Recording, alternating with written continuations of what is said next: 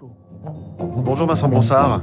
Bonjour François Géfrier. Bienvenue sur Radio Classique, vous êtes le président d'Intermarché et vous avez vous-même deux magasins en région parisienne, à Vanves et à Orgeval. Le masque FFP2, ce bec de canard qui est plus protecteur, ne devrait pas être généralisé selon Olivier Véran. Ça tombe mal pour vous qui aviez fait de la pub ces derniers jours pour vanter les prix imbattables, 23 centimes le masque chez Intermarché du FFP2. Donc entre l'obligation et la possibilité de le porter, il reste de toute façon beaucoup de clients, on l'a vu ce week-end, qui portent ce masque-là, qui ont acheté plus d'1 million de masques FFP2 dans nos rayons ce week-end. 1 million de masques FFP2 chez Intermarché vendus ce week-end. Uniquement ce week-end, tout à fait. Donc et c'est une demande qui monte, globalement, vous sentez une poussée, quoi. Ah, on vendait énormément de masques chirurgicaux régulièrement, et puis le FFP2 était plutôt un produit qui était boudé. Et avec ce qui s'est passé dans les différents européens où ce port du masque FFP2 est devenu obligatoire en Italie notamment, on a vu une affluence énorme dans ces rayons-là et les rayons se sont vidés très très vite. Et vous avez ce qu'il faut en termes d'approvisionnement, parce que c'est la clé, on sait, sur tous les sujets, mais notamment sur les masques. Alors, l'approvisionnement est la clé pour avoir un prix le plus bas possible et évidemment avoir la bonne quantité. Donc nous avions senti qu'avec Omicron, on allait avoir un variant beaucoup plus contagieux évidemment. Et ensuite, donc, nous avons acheté 6 millions de masques. Et donc, nous en avons vendu 1 million ce week-end, donc automatiquement, il nous en reste suffisamment et nous avons relancé évidemment les approvisionnements parce que c'est une chaîne qui est en flux tendu. Donc, 6 millions de masques achetés. Est-ce que l'idée de promouvoir des masques FFP2 Made in France, c'est envisageable ou c'est de toute façon pas ce que vous réclament les clients ? Nous faisons des masques FFP2 aussi bien d'origine chinoise que d'origine France. Après, le client choisit le prix en fonction d'eux, donc ça peut être assez aléatoire.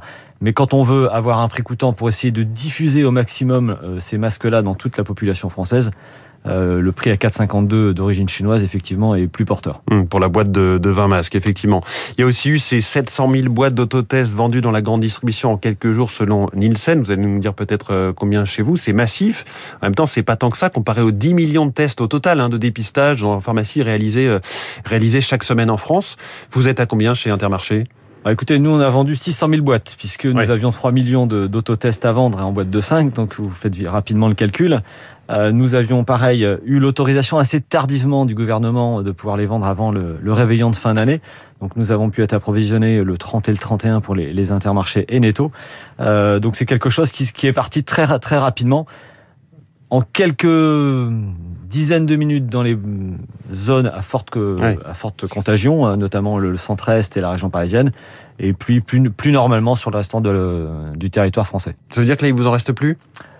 Là, aujourd'hui, on va en recevoir aujourd'hui, vous voyez, ça tombe bien, puisque nous avons un avion qui est atterri ce week-end sur Roissy, il a passé la douane et on est en train de livrer les entrepôts qui eux-mêmes vont livrer les Intermarchés et Netto.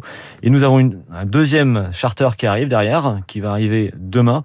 Et ces 3 charters, puisqu'il y en a 3 qui ont été commandés, représentent 6 millions d'autotests. D'accord, donc ça c'est juste pour Intermarché. Je pose la question parce que on pense à tous les parents qui nous écoutent et pour qui c'est une galère en ce moment. Ils ont entendu hier qu'on allait passer à des autotests plus que des tests en pharmacie, donc c'est déjà peut-être un soulagement. Encore faut-il en trouver à la pharmacie ou au supermarché. Il y a quelques tensions. Là, ce que vous nous dites, c'est que voilà, vous surveillez, l'avion il est à la douane, il a passé la cargaison... Tout à l'heure, je vous parlais de flux tendu et c'est effectivement ça. On suit ça comme le lait sur le feu, effectivement, puisque les douanes ont également un petit peu d'absentéisme par le variant Omicron, donc c'est un petit peu compliqué. Il y a beaucoup de choses qui arrivent en ce moment. Donc les notes ont passé la douane, ils sont dans nos entrepôts, ils vont être livrés. Donc c'est quelque chose qui est impératif parce qu'effectivement, il faut penser à la vie de ses parents. Nous, j'y suis quotidiennement dans les points de vente. On a cette demande-là, mais je fais comment pour tester mon enfant ? Donc ça va arriver. 6 millions, on verra combien de temps ça dure, mais on a déjà prévu d'autres approvisionnements, bien évidemment, en sachant que nous avons une date butoir fixée par le gouvernement du 31 janvier.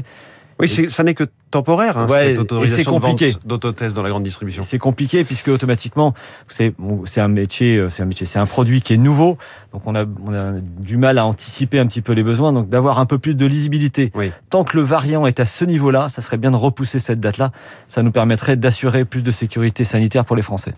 C'est un enjeu d'image pour vous de vendre des autotests, des masques FFP2, c'est un produit d'appel, vous les vendez à prix coûtant, c'est pour faire venir des gens en magasin. Alors c'est surtout un produit citoyen pour nous. Si on a décidé de le faire à un prix coûtant, ce n'est pas pour nous un produit d'appel.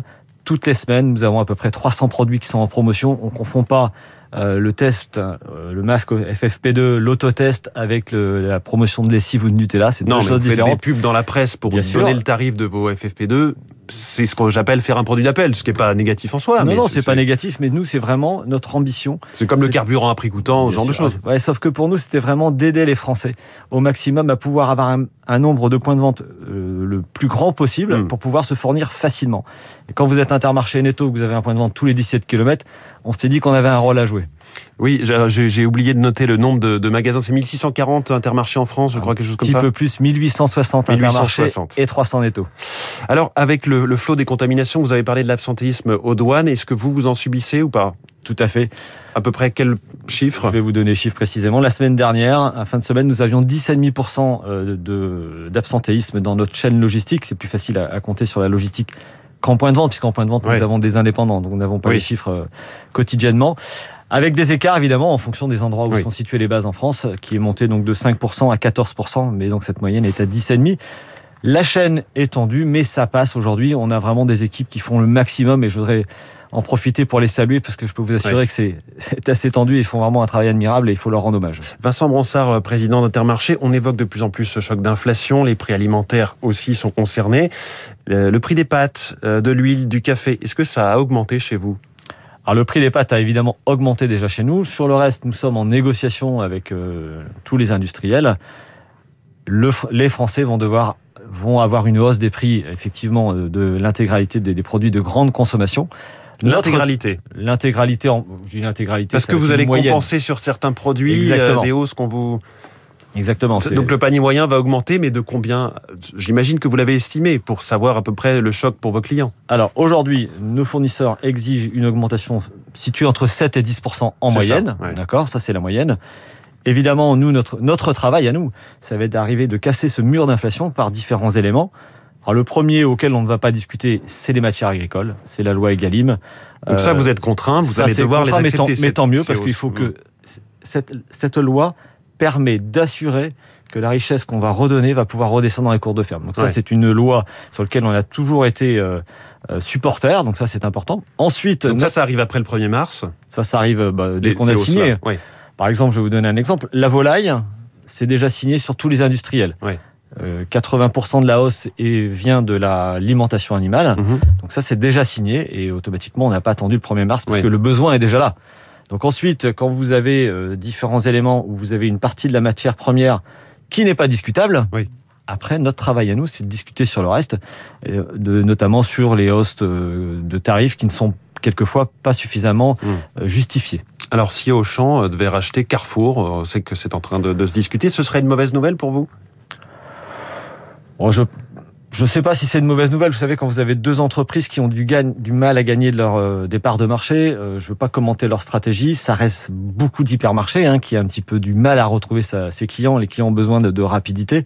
Alors, je pose la question autrement. Si on réduit le nombre d'acteurs dans la grande distribution, aujourd'hui, vous vous livrez à une guerre des prix. Vous êtes nombreux.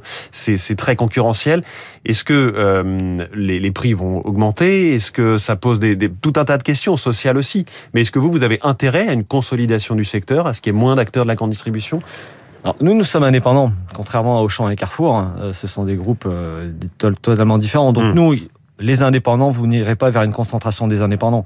Ça, c'est quelque chose de différent. Après, que ces acteurs-là veuillent se regrouper pour être plus forts, pour essayer de passer leurs difficultés, c'est important. Nous, notre schéma, c'est vraiment de garder nos enseignes différentes sur les indépendants. Par contre, ce qui pourrait être intéressant, quand on voit un petit peu ce que dépense Amazon dans toutes ses recherches sur tout ce qui est digital... Quasiment 10% de son chiffre d'affaires par an. Exactement, 9%. Ce qui pourrait être intéressant, c'est que les indépendants, finalement, à quoi ça sert de dépenser chacun des centaines de millions d'euros pour avoir un logiciel d'encaissement, pour avoir différents items ? Peut-être qu'un jour, ces indépendants devraient se regrouper pour tout ce qui est data, tout ce qui est digital. Je pense que ça serait très intéressant. Donc les indépendants, c'est vous et Leclerc.